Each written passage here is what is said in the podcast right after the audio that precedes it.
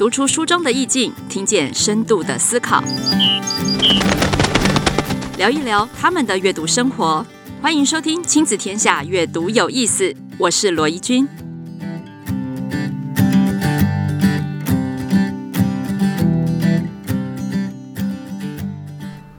Hello，大家好，欢迎回来阅读有意思。我们下集的大来宾当然仍然是老苏老师。那么在上一集呢，其实我们已经讲到了，就是阅读在老苏老师生命当中扮演的角色跟历程。其实陪伴老苏一路从小长到大，长到了现在，我们看到接收到这么温暖有同理心的老苏老师。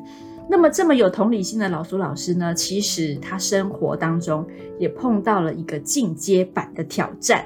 这个进阶版的挑战呢，就是在挑战他写的那本书《同理心身教》，对不对？老苏，你最近碰到了什么大挑战？大魔王哦，就是我去年出了《同理心身教》这本书嘛。其实一直以来，我觉得说，哎，我想要扮演一个具有同理心的老师啊，一个同理心的大人。可是我后来就下来教三年级的班级，嗯，那三年级真的跟我以前高年级不太一样，还蛮有趣的。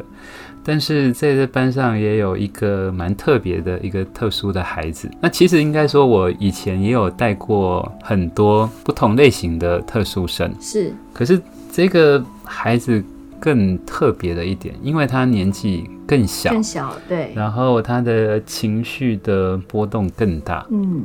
所以说，刚接到他的时候的那半个学期，其实是非常的辛苦。那例如说，他有很多情绪爆冲的时候，那有时候他一生气起来，他可能就是会翻桌啊，把东西弄得一地啊，然后还会推倒同学的桌子。那甚至是他有时候真的哭泣起来，就是在地上打滚，然后就是哭闹。哦，好多哦，每天其实都有很多的抗拒，就是他的情绪张力很强，对不对？对对，他常有时候就会退缩到很就是原始的状态。对对对，因为他其实是来自于他脚有一点状况哦，那所以说他行走不是很方便，所以一直以来我觉得，嗯，他的内在可能有很多的。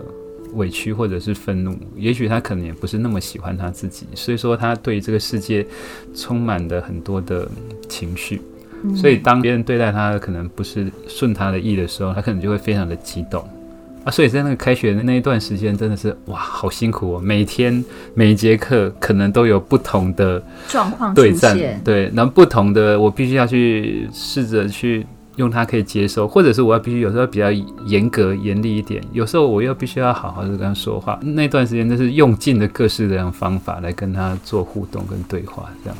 嗯、对啊，所以我常常看你在脸书上面分享每一天你跟他之间的故事，哦，每一场都是大战呢、嗯，不管是 这个情绪大战还是心理大战，对不对？嗯哼，有时候心理战也很重要。其实，在老苏的生活里面，我发现这个进阶版的同理心的考验真的是非常的多面向。首先，你要先对这位特殊生有强大的同理心；第二个是，你也要能够同理一般生他们的情绪反应，对不对？因为在融合教育的环境里面，其实，呃，他们两边的冲突往往也是你要去解决，甚至是家长的反应也是你也要去解决的。最后还要。请他们两边互相发挥同理心，能够理解彼此，嗯嗯嗯、甚至很平和、很稳定的相处。哇，我我光想到这么多，我都已经觉得 你本人也要正能量爆满了哦。我觉得也是庆幸我有写了《同理心身教》这本书，我对同理心有比较多的研究，比较多的想法，然后再让我遇到这个孩子的时候，我觉得这些策略啊，这些理解。比较能帮助我去理解这个孩子，然后也能让班上的孩子去理解这样很特殊的孩子，然后同时我也透过一些小小的策略，不断带着他去看到别人到底在想什么，然后别人的感受跟需求是什么。所以我觉得，因为这样子，所以大家都呃，我们彼此都在学习了。欸，那像像下学期现在也开学一阵子了，嗯，我从你的脸书上面感觉这位同学好像已经换了一个人欸。感觉他快要变小天使了，到底发生什么事？真的，到底发生什么 事？就是他现在已经是完全都几乎看不到任何的暴冲的状态了。那他顶多像这两天，顶多是他可能就是上课，就是他后来有个问题，他有学习抗拒，他不读书，因为以前可能他不喜欢读书，他就这样子，所以说导致于他现在有很多，例如说在语文上，他的可能注音符号都拼的不是很好，嗯，那甚至国字。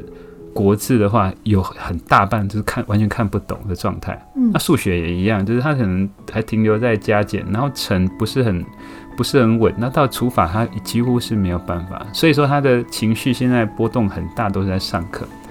但是以往的话，以往上学期的话，我只是叫他拿出一个一本课本。我们之间就有非常大的冲突，就是他连课本都不愿拿。他最讨厌的东西，他根本不懂的东西，又来挫折他了。他下课都还好，我笑眯眯跟你讲话，但一上课钟声一响，他就突然变成一个全身充满了刺猬，他完全没有办法。他讨厌阅读，对不对？他很讨厌上课，讨厌学习。对对对，嗯、但现在的话，他顶多就是不配合，他只是坐在那边，然后点他一下，他会稍微呃看了一下，然后试着试着。假装一下有在动一下，这样子就是已经完全都不太一样了。那在这个过程当中，你做了哪一些事情，让他从这么抗拒，看到课本好像看到仇人一样，一直到现在这么稳定？他为什么可以做出这样子的转变？你觉得中间有没有发生什么特别的事情？在生活上面的调整，其实我读了很多的相关的这些书，我发现其实他自己内在其实都对自己很讨厌，所以说我一直在努力帮他补足一些自我价值感，哦，然后我也在帮他营造一个这个环境的归属感，所以说我常常告诉班上的孩子，这个孩子他有他的优点是什么？他很大方，他很热心，他很善良，那我希望他们去看到他这个部分，那也因为就是。呃，原本他们之间有非常大的冲突，嗯，可是慢慢的，他们也可以理解他们的状态，然后试着伸出温暖的手的时候，我发现他们之间已经变得很和谐的状态，甚至有的孩子会很主动去帮助他。那我也会跟班上讲说，其实我要谢谢你们，他有这么剧烈的转变，其实都是因为你们。嗯，所以当我班上孩子就更能体会到这件事情，也更能给他在这个环境的归属感。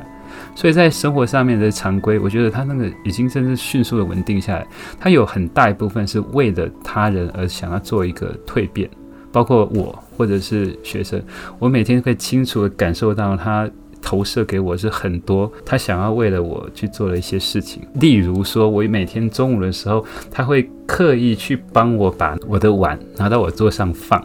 有一天就是说他会比别人早回回教室，然后他就说：“哇，今天的汤有大骨诶。”然后我就：“哦，你喜欢吃大骨？”他说：“对。”你知道下一分钟他就把那个汤桶里面唯一的大骨舀起来，然后放在我的桌上，说：“老师，这给你。”然后其实心里就我每天感受到其实这些事情，所以在那个生活上面其实是没有太。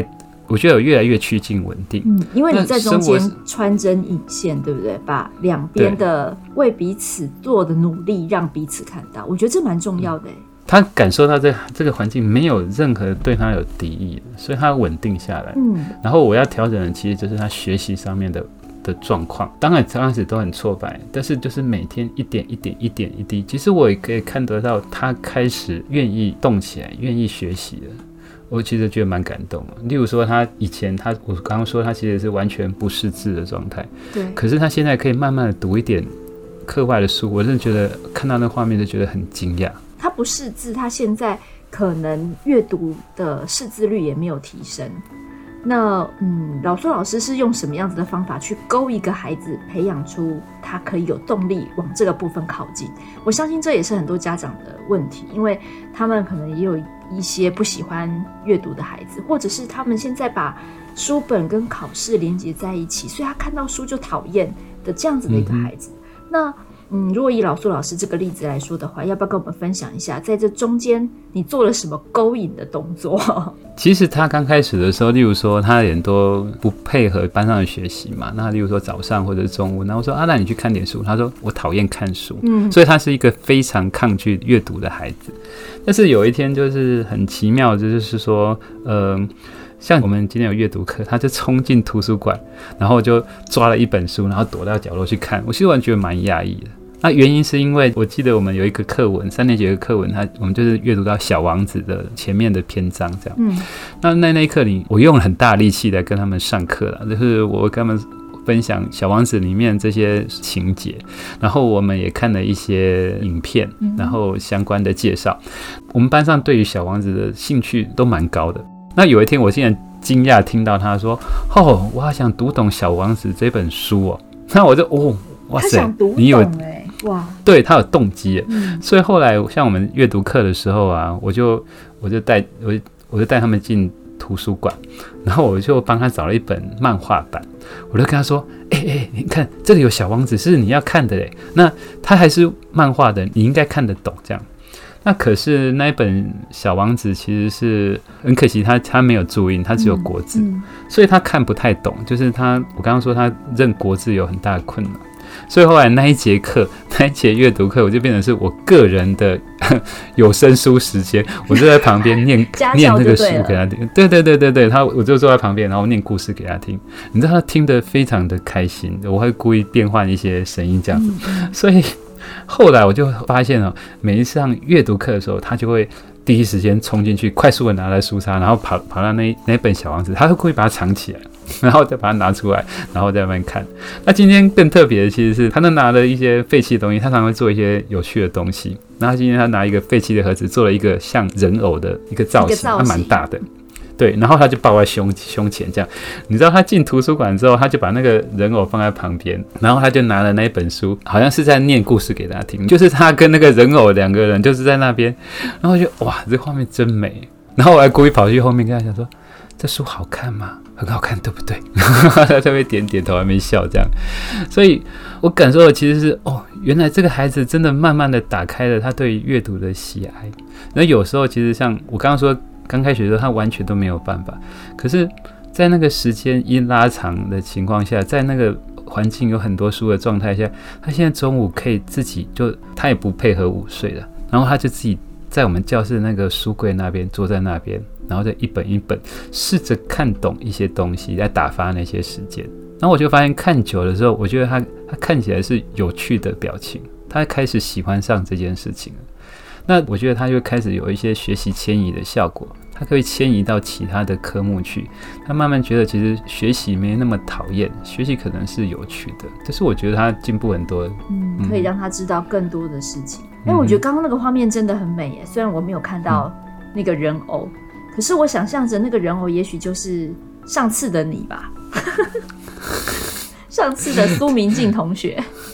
哦，对，他他，他的人偶都会有一个很。很可爱的笑脸，就是他笑，他就是微笑。他的人，他什么东西他都把它做成人偶，那个塑胶盒啊、纸盒啊什么的，他都会做成人偶，然后上面都有一个大大的微笑。我觉得那个，呃，这样的创作也给他一些很多的力量。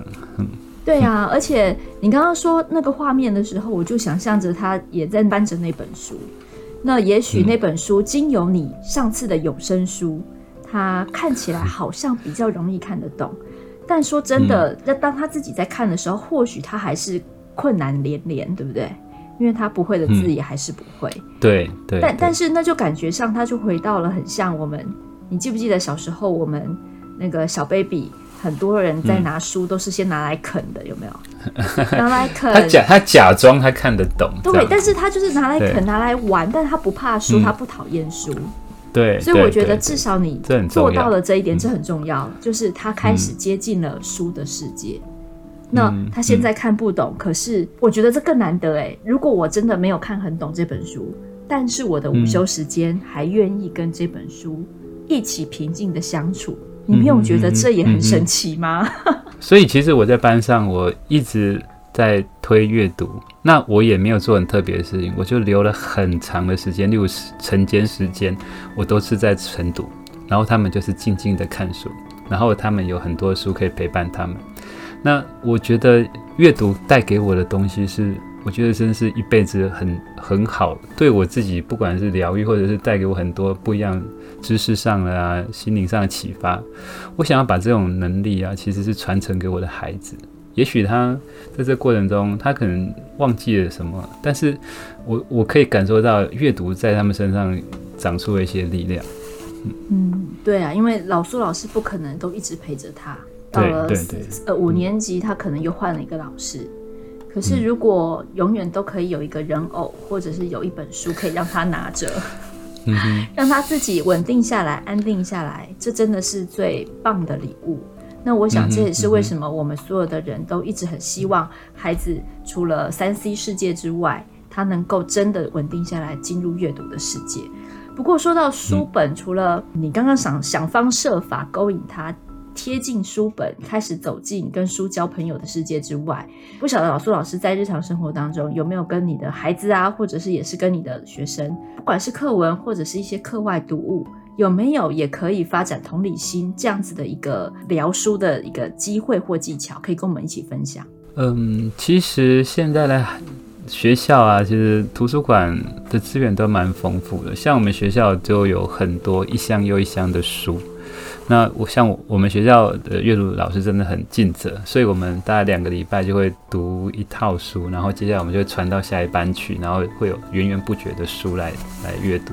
所以我觉得在阅读的文本上面，老师们可以跟学生对话的机会是变多的了。那但是要怎么读？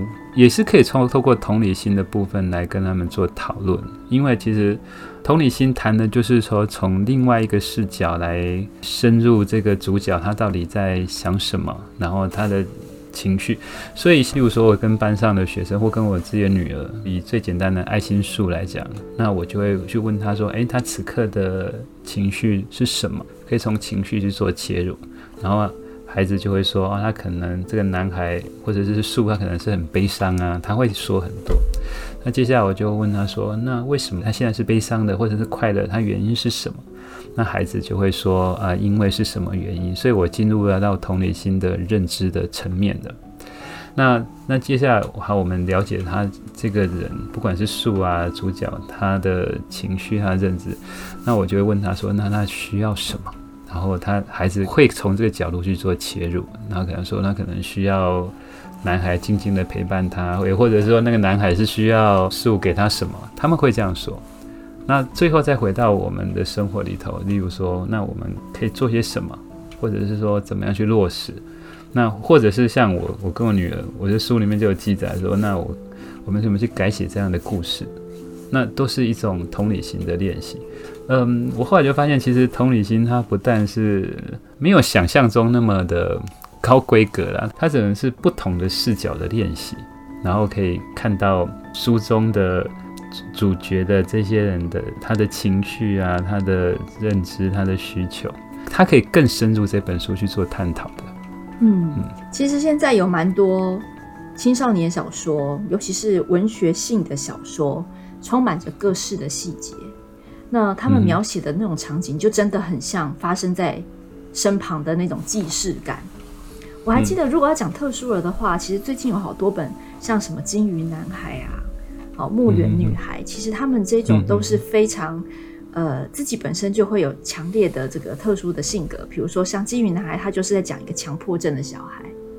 哇，强迫症应该不太常在我们周边发现，但是我们周边可能有很多那种固着性很高的孩子。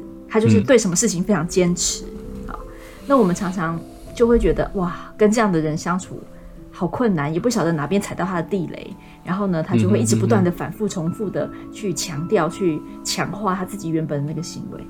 然后在小说的里面，其实我们好像就可以比较呃完整的，通常我们事发现场就会想逃离嘛，但是小说好像就可以让我们待在那个情境里面久一点，然后进行像老苏老师。刚刚示范的那个爱心树的对话，嗯哼，哇，那你平常每天都在跟学生大量的对话，对不对？对啊，每天都，不管是这个特殊小男孩或者是学生都是一样，就是他都是要做一些对话练习啊。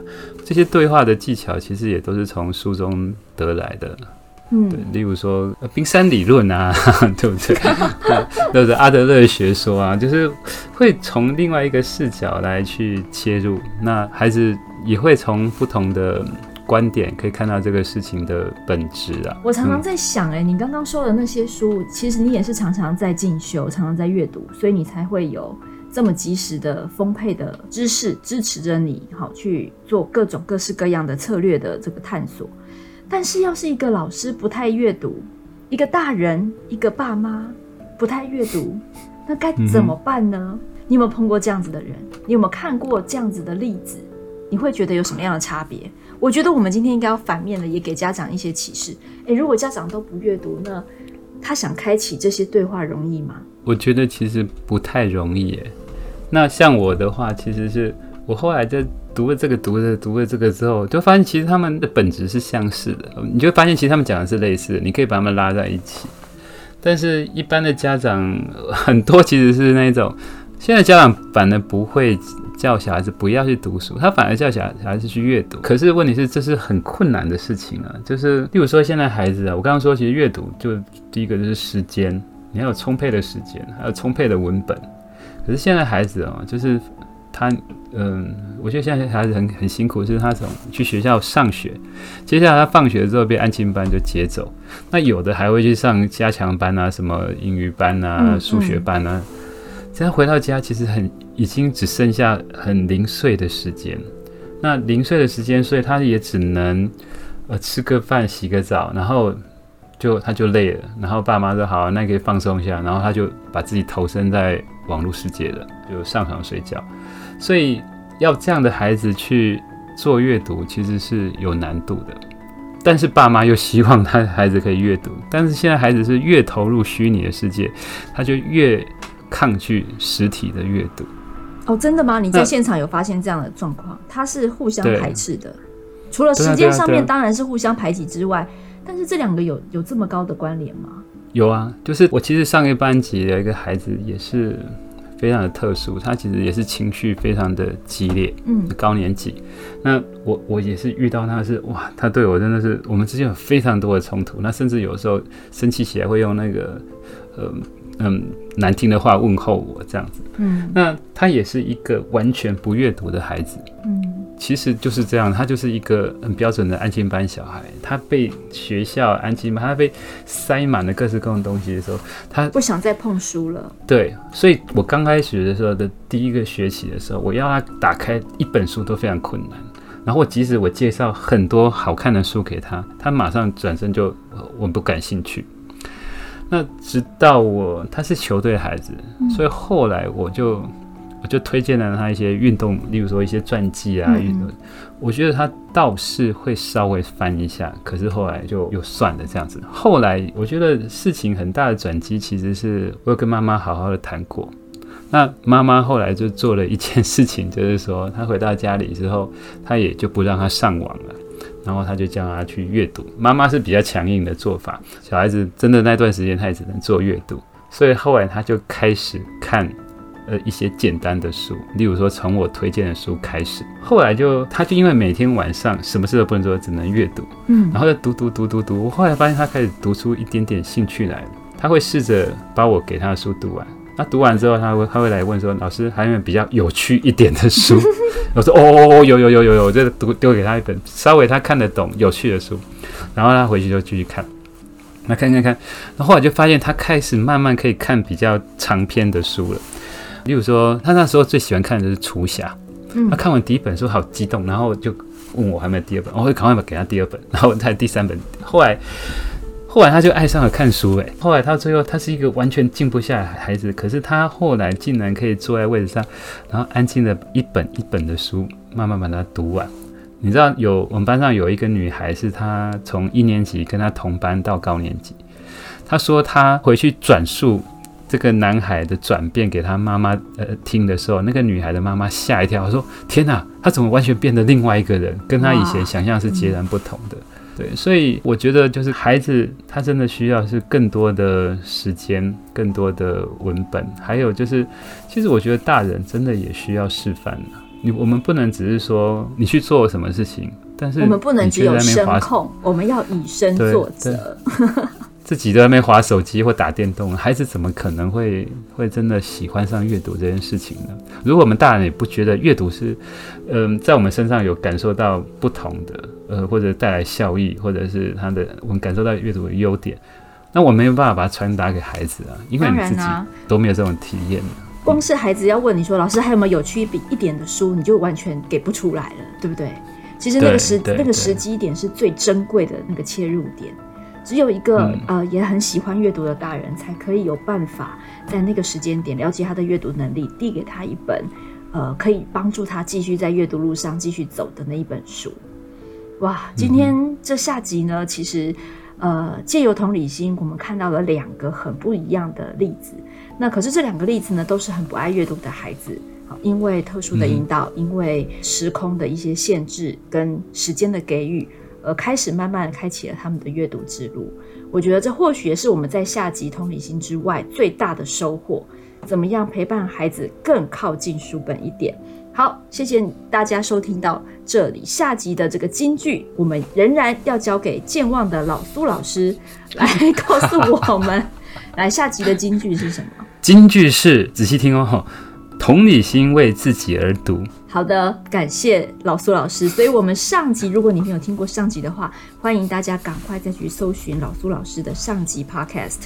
他在片尾的时候呢，也会有说出上集的金句，集满这两句金句，就可以有机会获得老苏老师同理心身教的签名书啊！再次感谢老苏老师来到 Podcast，来到我们阅读有意思。去年我们也有来过一集，对不对？对，嗯，嗯，那今年呢？当时是谈同理心身教，对，那时候是完全都在讲同理心的这件事。那今天借由进阶版的示范，嗯、让我们更体会到了阅读在里面扮演的角色。好，非常感谢老苏老师，嗯、呃，跟我们分享这么内心的世界。那也谢谢大家的收听，我们下期再见喽，拜拜，拜拜。